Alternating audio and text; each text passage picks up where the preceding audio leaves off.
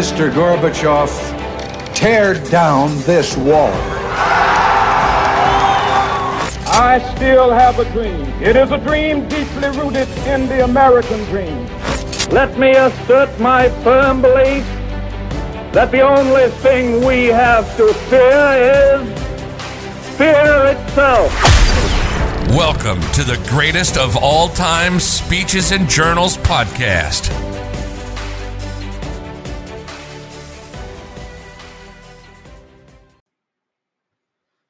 Hello and welcome back. I am really excited to have the opportunity to go over this speech today. There are just so many layers to what we're about to go into. Um, a fascinating, fascinating speech and circumstances. Um, I this is Clarence Darrow and and his story as well as the the case. Um, so I, I, it's hard for me to to lay it out uh, without starting, I suppose, at the beginning of the story. Um, I don't know if you've ever seen the scales of justice. You know, there's the blind lady and she holds the two scales. And my understanding is is that the the scales represent two things: um, the the balance of the individual versus the needs of, of society, or in some ways, um, you know, it, it's it's justice and mercy can be looked at that way as well. Um, and so this speech is an interesting one of trying to get the balance right of justice for society versus uh, a form of mercies for the individuals. Um, and it's a very delicate balance, which is why the scale, so to speak. Um, this speech is known as uh, the mercy speech, um, even though he says many times throughout the speech that he's not seeking for mercy. You can't help but see the, you know, there are times where he seeks for it as well. So um, the thing about mercy is, is that everybody loves mercy when you're the one receiving it. You know, when you're the one getting mercy, it's great um, it, it can often be a difficult thing when somebody, you know, the, the challenge is when somebody else wants mercy and they've done something wrong. And that's really the conundrum with it. Um, it's a really amazing principle, mercy, but it's not necessarily an easy one. It's not really as simple as it sounds. Um, the question becomes uh, rather than you know, the question can become who receives mercy or when should I give mercy or what does mercy even look like? And we're going to get into what that actually means. A bit of a background on Clarence Darrow. Clarence um, was born in a small town, uh, Ohio, in, in 1857. And this is significant because the Civil War in America uh, was from 1861 to 1865, I believe. So he starts his journey in in his life around this time.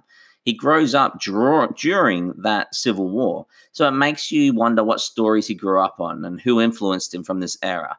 A lot of people died in that war. We're talking, you know, over 600,000 odd.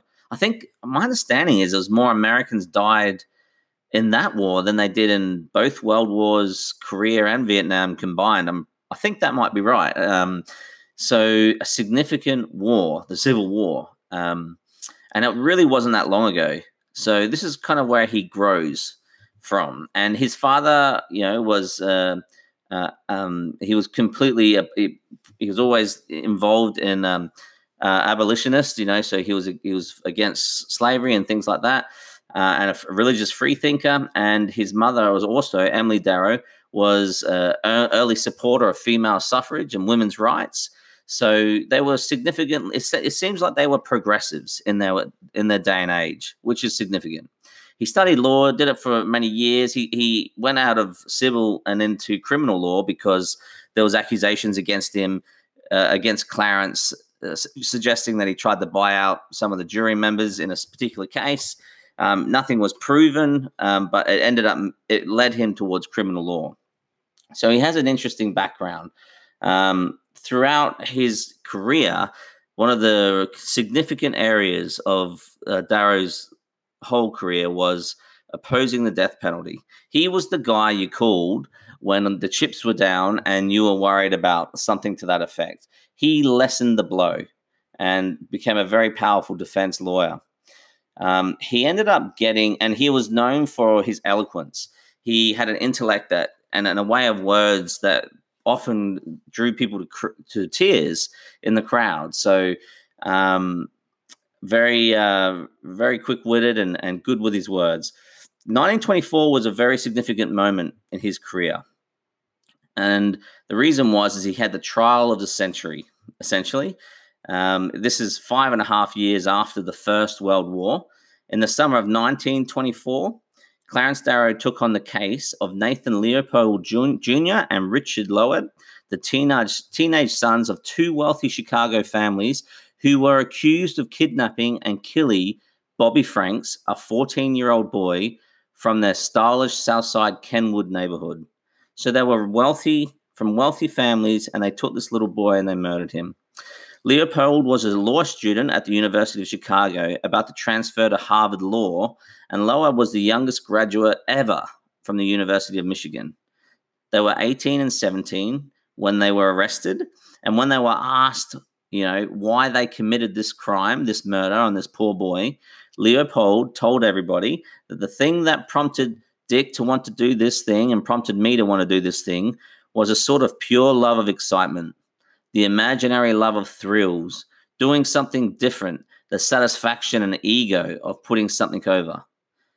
So the reason why they killed this poor boy was because of excitement, love of excitement and satisfaction, ego. I mean, it's just horrible stuff. So these are the people that Clarence Darrow has to defend. Um, the um, and you know, um, yeah, it, it, it, that starts off with a difficult conundrum right there. So the two young men grew up with, you know, in respective families in affluent Kenwood neighborhood on Chicago's South Side. The Loebs owned a summer estate now called Castle Farms in uh, in Michigan. In addition to their mansion in Ken- Kenwood, two blocks from the Leopold home, though Leopold and Loeb knew each other, casually while growing up, they began to build on their relationship as they got older.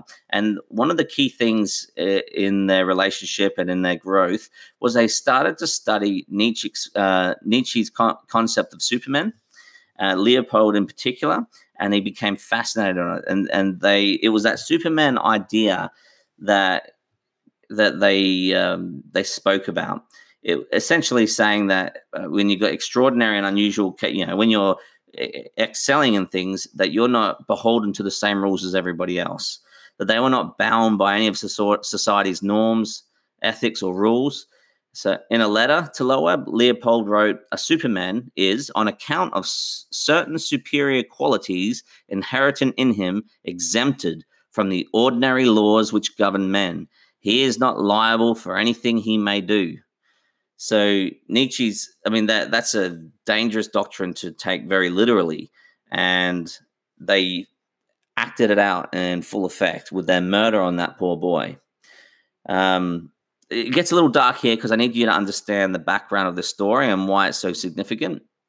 Uh, the the pair basically um, they started doing petty theft and vandalism based on that doctrine, breaking you know into houses, universities. You know, they stole stuff.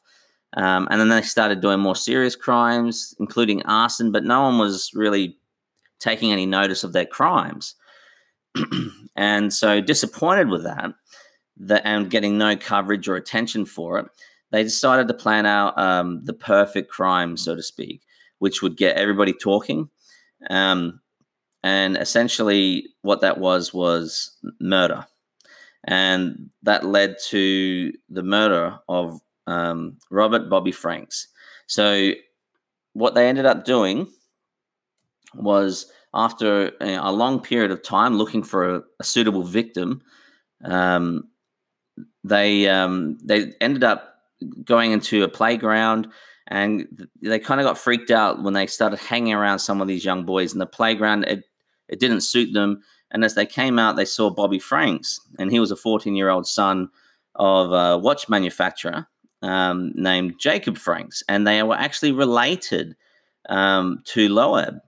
So they were second cousins, and they lived across the street from each other. So they saw him, and it was more um, opportunistic. The pair basically, um, you know, pulled up next to him in a uh, in a car which they'd rented, and they offered Bobby Franks uh, a ride as he walked home from school. So the boy initially refused uh, because he was just up the road from his own house. Um, but they were able to persuade him into the car to discuss a tennis racket that he'd been using. Um, and they lulled him in. Um, and this is the um, essentially got him into the back, into the front of the car. Um, and um, from there, uh, Leopold was behind the wheel of the car while Loeb sat at the back seat with a chisel. And Loeb struck Bobby Franks in the head with that chisel um, several times and then dragged him into the back of the seat where he was gagged and he was soon died. Very, very sad. Uh, completely sick and sadistic in every way you can think of it. Just cold blooded murder, premeditated on this poor boy. Um, then they went ended up dumping the body and they poured acid on the body to hide his identity. Um, and this became um, this became massive news all around the world because how sadistic it was. And we're talking about a time, this is pre Google, pre Facebook, social media, internet. Um, and despite that, it was in every home, every newspaper around the country, even the world. This was being talked about. Massive news. and um, I don't know if you've ever watched the movie where you know, you, you, turn to the person with you watching it and you, you, see some horrible criminal have a defense lawyer, and you kind of think, how on earth can this person defend this monster? How is that even possible? And that's essentially what we've got here. You've got these two murderers who have admitted to the crime, uh, killed a poor innocent lad in horrible circumstances, bragged about it, said it was for the thrill and for ego, and now they have to have someone defend them and that's where we meet Clarence Darrow and we get his perspective on it.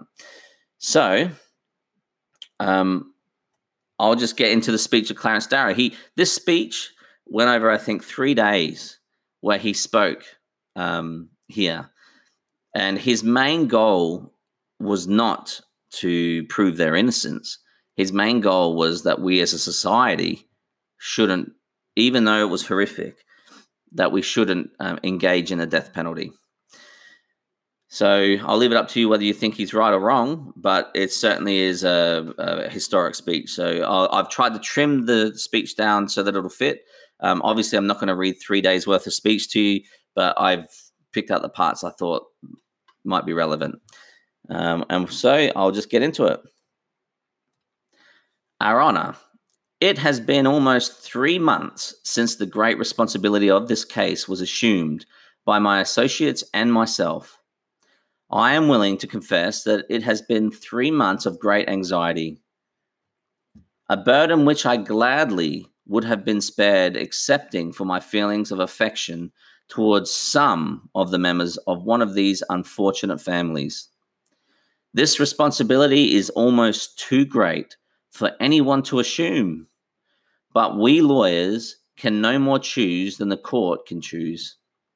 Our anxiety over this case has not been due to the facts that are connected with the most unfortunate affair, but to the almost unheard of publicity it has received, to the fact that the newspapers all over this country have been giving it space such as they have almost never before given to any case. The fact that day after day the people of Chicago have been regaled with stories of all sorts about it until almost every person has formed an opinion. And when the public is interested and demands a punishment, no matter what the offense, great or small, it thinks of only one punishment, and that is death. It may not be a question that involves the taking of human life, it may be a question of pure prejudice alone. But when the public speaks as one man, it thinks only of killing. We have been in this stress strain for three months. We did what we could and all we could to gain the confidence of the public, who, in the end, really control whether wisely or unwisely. Just pause the speech. I, I really find it fascinating um, uh, being the defense for someone you know is guilty. I mean, imagine being Clarence Darrow and, and he says, you know, this anxiety and all the rest of it. He knows they're guilty. The most publicized case in the country uh, and you're supposed to be the defense. And you know, it's it's a significant thing to take on. And I guess when you know that, the question changes, I believe, from who you are defending to what you are defending. Or, in other words, what principles and beliefs are you defending?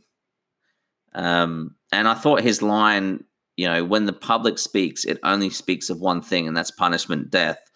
Uh, and I thought that was interesting too. You know, you've got to ask, is that true?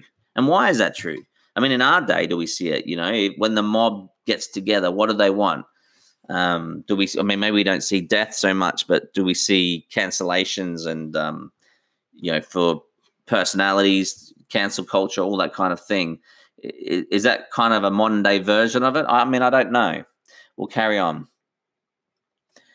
But, Your Honor, if these boys hang, you must do it. There can be no division of responsibility here. You can never explain that the rest overpowered you. It must be by your deliberate, cool, premeditated act without a chance to shift responsibility. It was not a kindness to you. We placed this responsibility on your shoulders because we were mindful of the rights of our clients and we were mindful of the unhappy families who have done no wrong. Your Honor will never thank me for unloading this responsibility upon you, but you know that I would have been untrue to my clients if I had not concluded to take this chance before a court instead of submitting it to a poisoned jury in the city of Chicago. I did it knowing that it would be an unheard of thing for any court, no matter who, to sentence these boys to death. Just pause again. Uh, again, it's a powerful moment because he's. It's not a challenge to the judge, to the you know he's he's speaking to him plainly. Um, you know he's gently placing a heavy load into somebody else's arms. I, I, don't know if you've ever moved house and moved had to move something like a piano or something, and especially when you're trying to go upstairs, and there's that moment where you can't go around a wall, but there's a heavy weight, and you have to transition the weight from one person to the next, just so you can keep it moving. Um, and the heavier the weight, the more delicate the transition.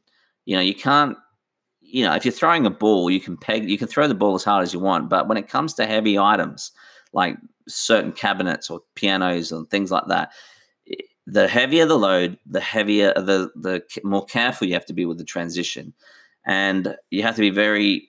And here, basically, he's telling the judge that despite everyone trying to act like the judge, you know, themselves and influence the verdict, he can't actually transition from here anymore. He, he he's been given this weight and it's now solely with him.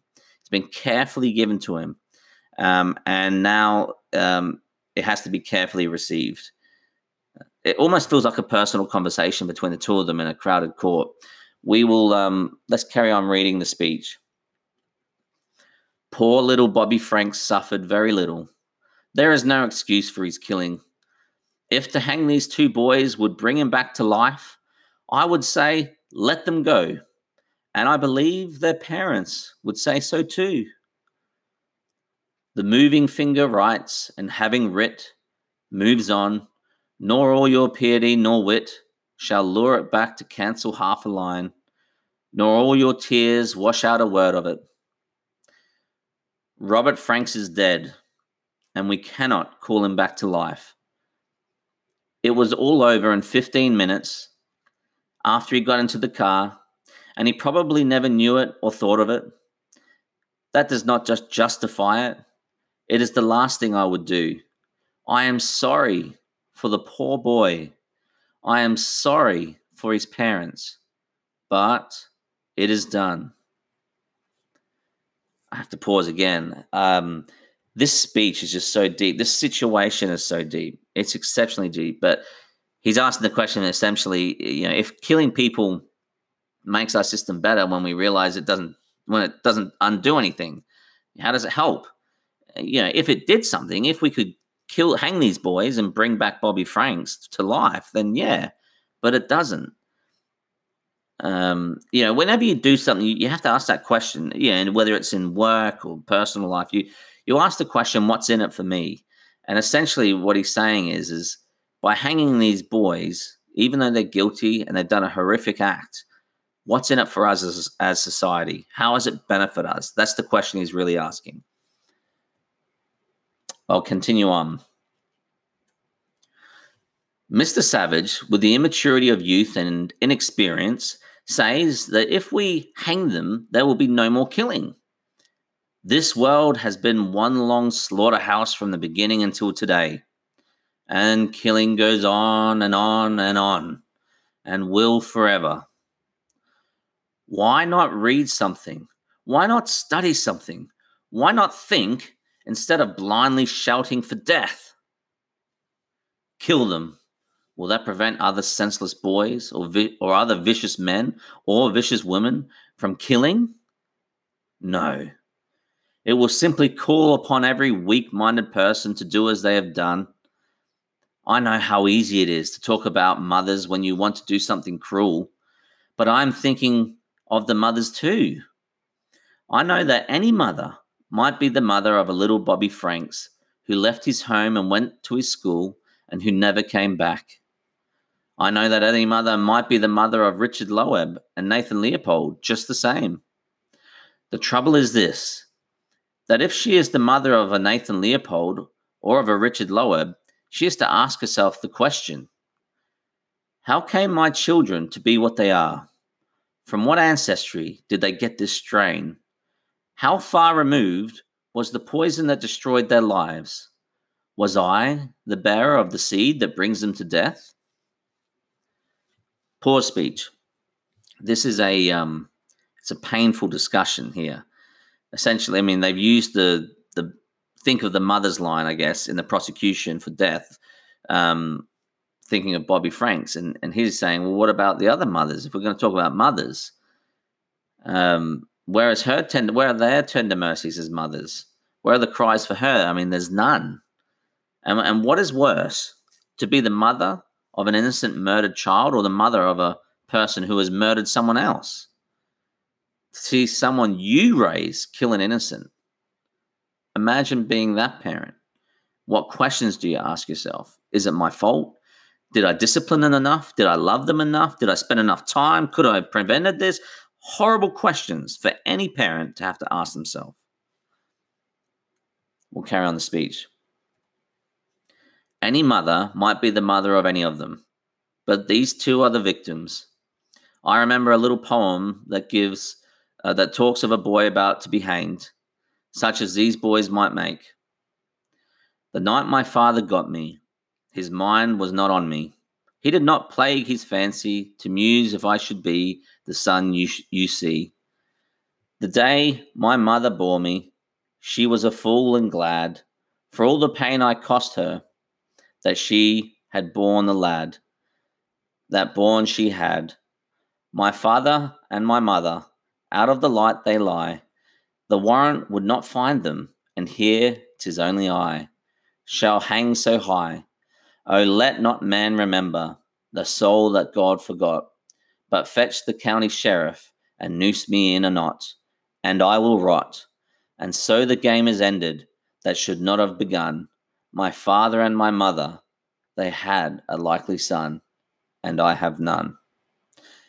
No one knows what will be the fate of the child he gets or the child she bears. The fate of the child is the last thing they consider. This weary world goes on, begetting with birth and with living and with death. I am sorry for the fathers as well as the mothers for the fathers who give their strength and their lives for educating and protecting and creating a fortune for the boys that they love, for the mothers who go down into the shadow of death for their children, who nourish them and care for them and risk their lives that they may live, who watch them with tenderness and fondness and longing, and who go down into dishonor and, and disgrace for the children they love. Pause speech for a little bit um, a lot to unpack again. The line he uses is the weary world goes on, and isn't that true? You know, we we tend to think the world revolves around us and our own actions, and and it's almost cruel that despite someone dying or getting sick, you know, someone no longer being here, the world just does not stop. It cruelly just keeps going. Not only does it just not stop, but it carries on and excels as if you never were in it. And what of the parents who are left in that world? how much should we consider them? I have a little girl, she's five. I put her to bed the other night and I couldn't I couldn't but help think of these parents because I had it in my mind. Um, you know, the absolute horrors and pains of all the parents if you're in any of their situations. There, there's nothing compared to raising a child either. I mean, you know, if you took one of the biggest things you had to work towards, like a house, for example, and you think about the amount of effort you put into building that house, you know, you might spend your whole life thinking about that house and saving for that house.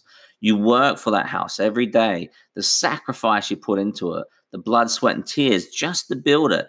And then eventually you build it and you've got to maintain it and, and get it to where you want it to be also that you have you can fulfill those dreams of having family and friends come and visit and having somewhere for you and your family to live um, and then if someone came and burned that house down it would it, what would that do? You know it would send shockwaves through your whole network. Um, and yet it still wouldn't even come close to the loss of a child. You know, you would willing you would willingly burn down that house if you knew it would save your child, because all the houses is really somewhere for your kids to go, and so nothing compares. And these these people are left in the ashes um, with nowhere to go. And so, should all the parents be considered, or only the victim's parents, or none at all? We'll continue the speech. Do you think you can cure it by hanging these two? Do you think you can cure the hatreds and the maladjustments of the world by hanging them? You simply show your ignorance and your hate when you say it. You may here and there cure hatred and, with love and understanding, but you can only add fuel to the flames by cruelty and hate. What is my friend's idea of justice? He says to this court, whom he says he respects, and I believe he does, your Honor, who sits here patiently, holding the lives of these two boys in your hands, give them the same mercy they gave to Bobby Franks. Is that the law? Is that justice? Is this what a court should do? Is this what a state's attorney should do? If the state in which I live is not kinder, more humane, more considerate, more intelligent than the mad act of these two boys, I am sorry that I have lived so long. I am sorry for all the fathers and all the mothers. The mother who looks into the blue eyes of a little babe cannot help musing over the end of the child, whether it will be crowned with the greatest promises which her mind can imagine, or whether he may meet death upon the scaffold. All she can do is to rear him with love and care, to watch over him tenderly, to meet life with hope and trust and confidence, and to leave the rest with fate. Pause quickly. This is where it comes down to what the real motive is. I mean, are we looking for a cure? Is that what we're doing? We're trying to stop this from happening. Is that really our motive? Or are we looking to, I mean, are we looking to progress society or are we simply angry and wanting to let it out? What's the goal? Are we wanting to be right? Is that the goal? It almost seems absurd that we, you know, if we want to stop murders, reduce murders through more killing, you know, that we would do it that way. Um, over the history of the world, humanity has seen all sorts of horrors. What would it take to overturn that? Like, really, like, what would it take to reverse that tide? What would it take for us? What characteristics would we need to show to move away from our history of violence? It's an interesting question. That's really what he's posing. We'll carry on. I sometimes wonder if I am dreaming if in the first quarter of the 20th century there has come back into the hearts of men the hate and feeling and the lust for blood which possesses the primitive savage of barbarous lands. What do they want? Tell me. Is a lifetime for the young boy spent behind prison bars? Is that not enough for this mad act? And is there any reason why this great public should be regaled by a hanging? I cannot understand it. Your Honor, it would be past belief accepting that to the four corners of the earth, the news of this weird act has been carried and men have been stirred, and the primitive has come back, and the intellect has been stifled, and men have been controlled by feelings and passions and hatred which should have died centuries ago. Pause again. Clarence here is asking again Are we looking back? Are we going back or forward? Doesn't killing these boys just these these men, these young men, primitive? He keeps saying boys, by the way, because under the age of 21 back then, I don't think you could be drafted into war, not until Vietnam times, I, I believe. So they're boys as far as the law is concerned. Um, so he's saying, you know, I mean, modern civilization has its flaws, and I think everyone can point to something where we could say, you know, there's some flaws here. But we, a lot of us could say, sorry, excuse me, or could also say that society has given us gifts. Modern society, there are certain gifts that we receive from it as well. And because we know that we've received certain gifts from society, you could look at it um, as a, a present almost, like someone's given you that gift.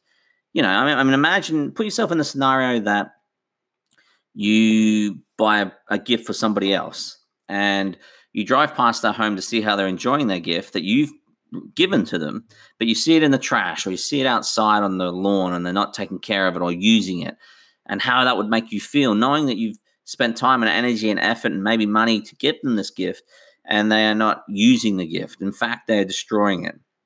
And this is the message he's saying. He is saying, Our ancestors, our society has given us this gift of progression, and we are not taking care of it. We're not treating it like it's a valuable gift. Let's um let's keep reading on here. we can come down to the last century when nearly 200 crimes were punishable by death and by death in every form, not only hanging. That was too humane, but burning, boiling, cutting into pieces, torturing in all conceivable forms. You can read the stories of the hangings on the high hill and the populace for miles around coming out to the scene that everybody might be awed into goodness, hanging for picking pockets, and more pockets were picked in the crowd that went to the hanging that had been known before, hangings for murder, and men were murdered on the way there and on the way home. Hangings for poaching, hangings for everything, and hangings in public. Not shut up cruelly and brutally in a jail out of the light of the day, weakened in the night time and led forth and killed, but taken to the shire town on a high hill in the presence of a multitude, so that all might see that the wages of sin were death. What happened? I have read the life of Lord Shaftesbury, a great nobleman of England who gave his life and his labours towards modifying the penal code. I have read of the slow, painful efforts through all the ages for more humanity of man to his fellow man. I know what history says. I know what it means. I know what flows from it, so far as we can tell, which is not with certainty. I know that every step in the progress of humanity has been met and opposed to prosecutors, and many times by courts. I know that when poaching and petty larceny was punishable by death in England, juries refused to convict. They were too humane to obey the law, and judges refused to sentence. I know that when delusion of witchcraft was spreading over Europe, claiming its victims by the millions, many a judge so shaped his cases that no crime of witchcraft could be punished in his court. I know that these trials were stopped in America because juries would no longer convict. I know that every step in the progress of the world in reference to crime has come from the human, human feelings of man. It has come from that deep well of sympathy that, in spite of all of our training, and all our conventions and all our teaching still lives in the human breast. Without it, there could be no human life on this weary old world. Gradually, the laws have been changed and modified, and men look back with horror at the hangings and the killings of the past. What did they find in England? That as they got rid of these bar- barbarous statutes, crimes decreased instead of increased. As the criminal law was modified and humanized, there was less crime instead of more. I will undertake to say, Your Honour, that you can scarcely find a single book written by a student, and I will include all the works on criminology of the past, that has not made the statement over and over again that as the penal code was made less terrible, crimes grew less frequent. Poor speech. Um, it's interesting uh, when you look about our ancestry, and it, he he uses that quite powerfully there. That that in times past, um, in you know in England and in other Western civilizations, particularly that torturing and all sorts of capital punishment from boilings and cutting to pieces and just horrid stuff was used and and um, that it wasn't really used to the benefit of society in the sense that crime didn't go down. If anything, it went up. Um, and that's a quite a powerful point to make. And I think when, we talk about our ancestors, I, I, tend to find that we talk about them almost like they were primitive. I mean, the, the, the circumstances were more primitive, and their way of life was more primitive because we're you know we've become more modern as time and technology. Everything's gotten better. Um, but as a people, they weren't primitive. They were still, from a human level, I mean, they they were the, they were uh, equals as far as I understand it. They were just people like you and me trying to do what they they could. And you just have to wonder what they were getting from that. Why would they suffer that for so long? Not just recently, but over all of history. It's almost like an abusive relationship, you know, that that you're in an abusive relationship and you're not getting out of it. There's something you're getting. I'm not saying it's good, but they were getting something from it. And I can't help but feel some kind of empathy to them, um, you know, considering their circumstances and what they had to endure. We'll carry on.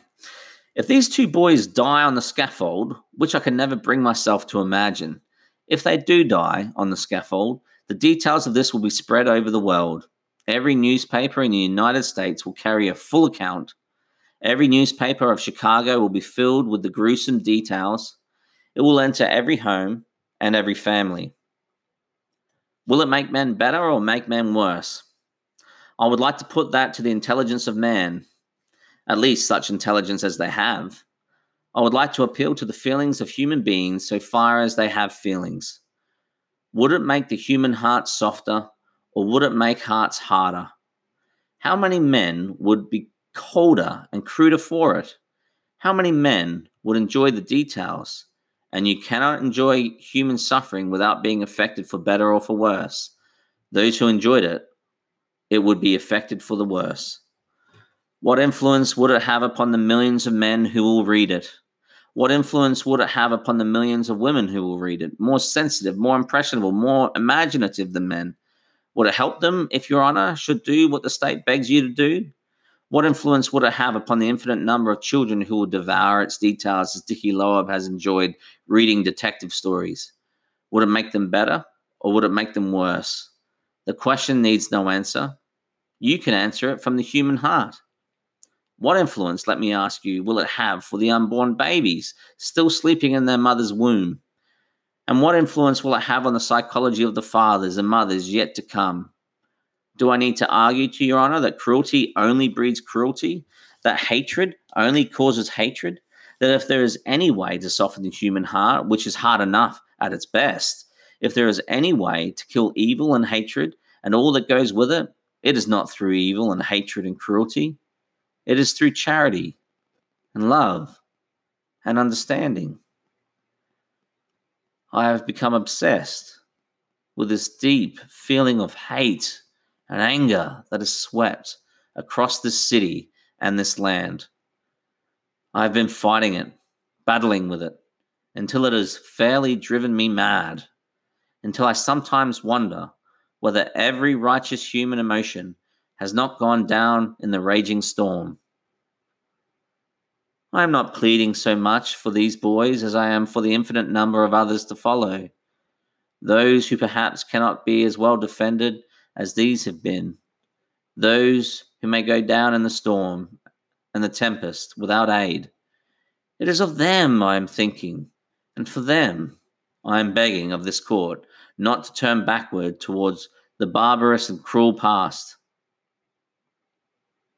poor speech.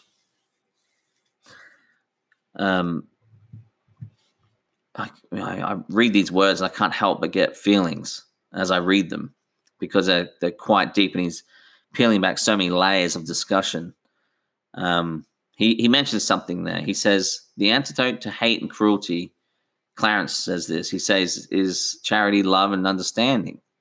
And I suppose we could ask, well, is that right? I mean, you, you got to think like how, how much danger and cause pain and violence and death has been caused by in the name or pursuit of cruelty and anger and hate. You know, if, if you woke up tomorrow and you woke up and on your lap was the cure to cancer, you had it in a vial and you had the potential to, to give it to others, and you just knew, you, you knew without a doubt that it was the cure for cancer. How far would you go to get it out to the world? I mean, was it something like 10 million people die a year of cancer? How far would you go to, to release it to the world? You know, how, how far would you travel? How many people would you ignore who told you to stop trying?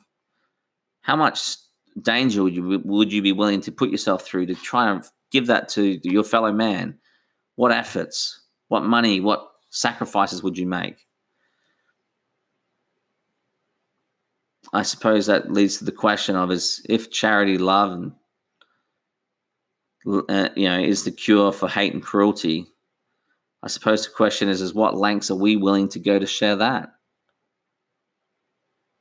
It's an interesting question. Let's carry on. And I want to say this that the death of poor little Bobby Franks should not be in vain. I wouldn't mean anything.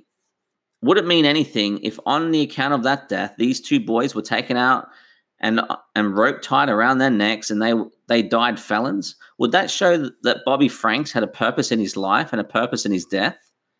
No, Your Honor. The unfortunate and tragic death of this weak young lad should mean something. It should mean an appeal to the fathers and the mothers, an appeal to the teachers, to the religious guides, to society at large. It should mean an appeal to all of them to appraise children, to understand the emotions that control them, to understand the ideas that possess them, to teach them to avoid the pitfalls of life. Now, Your Honor, I have spoken about the war. I believed in it. I don't know whether I was crazy or not. Sometimes I think perhaps I was. I approved of it. I joined in the general cry of madness and despair. I urged men to fight. I was safe because I was too old to go. I was like the rest.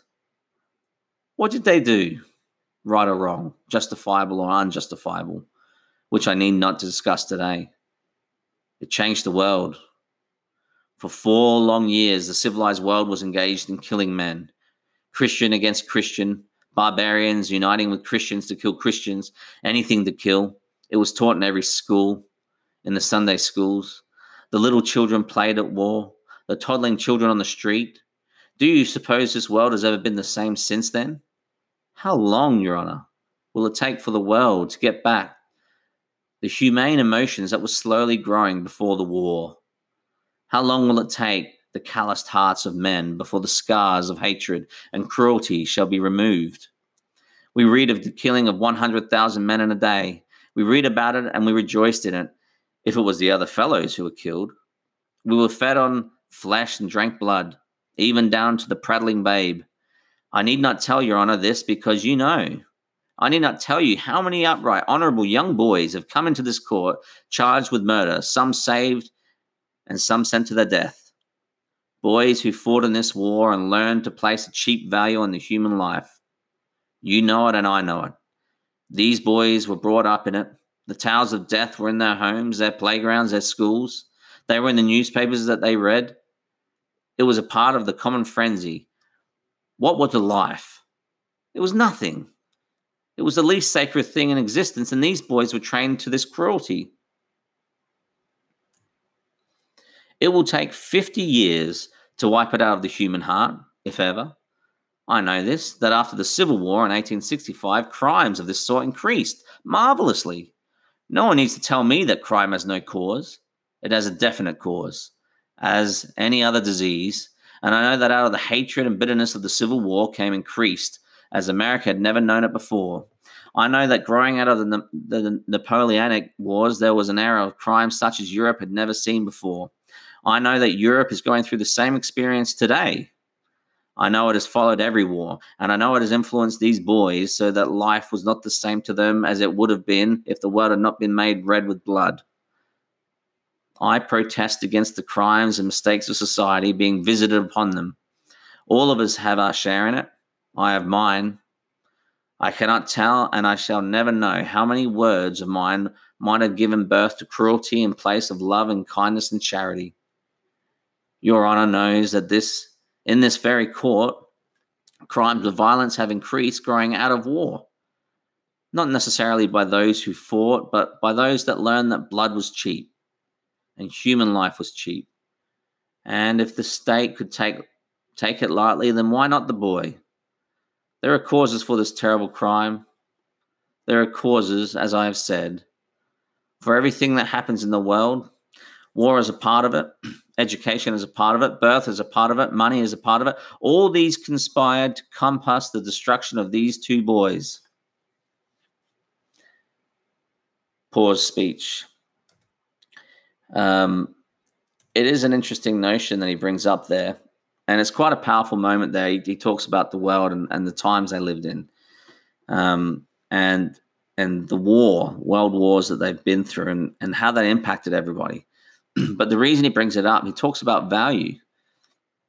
See, understanding value can be tricky. It's easy to sometimes to understand monetary value because you know five dollars will get you this, or you know a Macca's meal costs you this, or these clothes or a car costs you that. So it can be quite simple. But some things are very hard to value. I don't know if you've ever seen that show. You know, whether you take antiques and they value the antique. So you might find something in an old house and you take it there. And it's always interesting to see something that they don't realize is worth a lot of money to be told that it's of great value. And you see the looks on their face. Or the same thing is if they think it's really valuable and they get there and they find out it's worth nothing. Um, but that's really the question is what is the value of things? And you know, we have this scenario of the question he asks is, what is the value of a human life? Have we cheapened human life's values? And if we kill these boys, do we really value life? What would life be like if we devalued life? As opposed, and then the other side of the question is, what would life be like if we treated every life like it was priceless? What would our society look like if we did that? Interesting question carry on. I do not know how much salvage there, there, are, there is in these two boys. I hate to say it in their presence. But what is there to look forward to? I do not know, but what your honor would be merciful if you tied a rope around their necks and let them die. Merciful to them, but not merciful to civilization, and not merciful to those who would be left behind. To spend the balance of their days in prison is mighty little to look forward to, if anything. Is it anything? They may have the rope that as the years roll around, they might be released. I do not know. I do not know. I will be honest with this court, as I've tried to be from the beginning. I know that these boys are not fit to be at large. I believe they will not be until they pass through the next stage of life at 45 or 50. Whether they will be Whether they will be then, I cannot tell. I am sure of this, that I will not be here to help them. So far as I am concerned, it is over. I would not tell this court that I do not hope that some time when life and age have changed their bodies as it does, and has changed their emotions as it does, that they may once more return to life. I would be the last person on earth to close the door of hope to any human being that lives, and least of all to my clients. But what are they to look forward to? Nothing. And I think here of a stanza of Housman. Now hollow fires burn out to black, and lights are fluttering low. Square your shoulders, lift your pack, and leave your friends and go. Oh, never fear, lads, naught's to dread.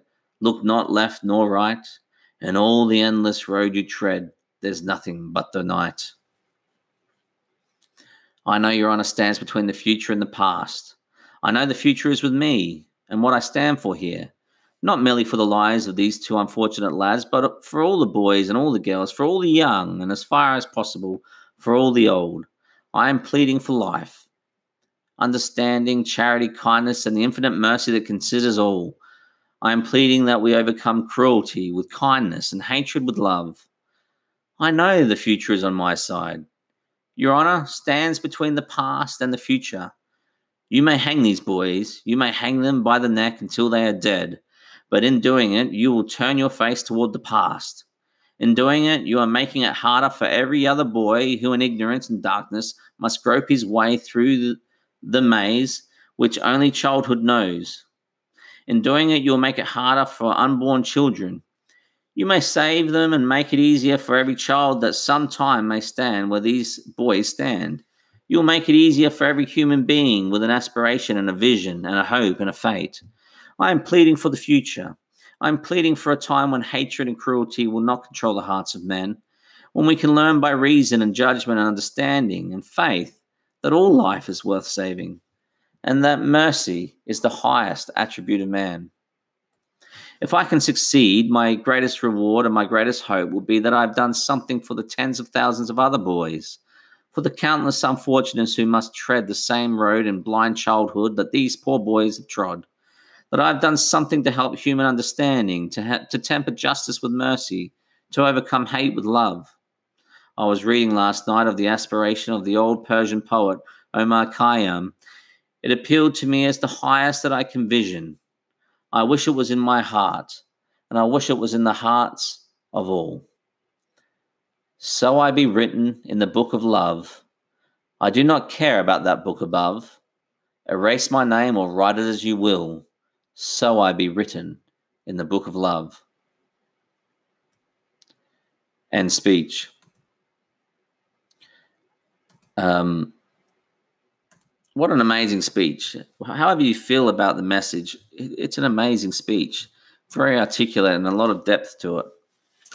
I found it interesting that he said that the highest attribute of man is mercy. And I think it goes back to our beginning speech. It's, you know, mercy is very good when you're receiving it, but when you're giving it, it's not necessarily an easy principle. It's a wonderful idea, but it's also very difficult. And I think because it is difficult, that's why he mentions it as the highest attribute of of people, of humankind.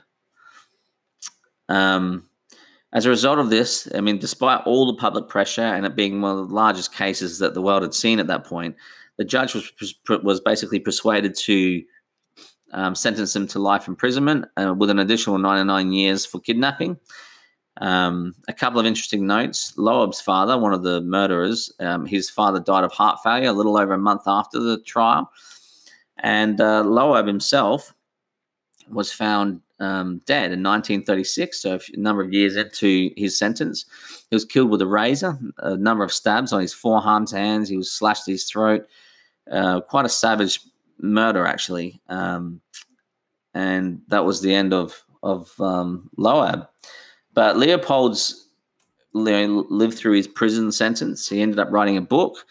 Um, he was released many, many years later, after 33 years in 1958, and was able to work in a number of charities. And, and um, he ended up in the University of Puerto Rico, where he taught classes eventually.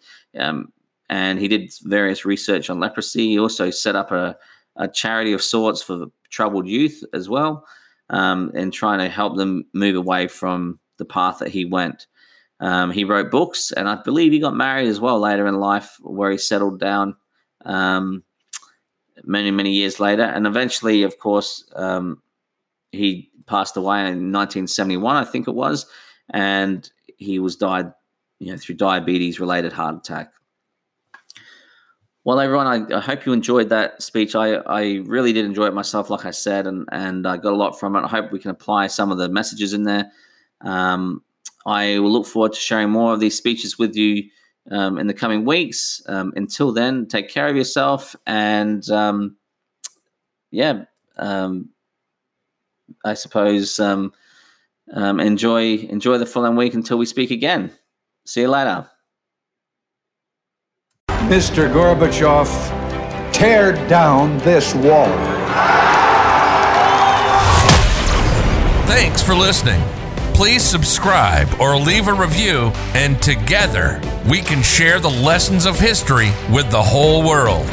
I am the greatest.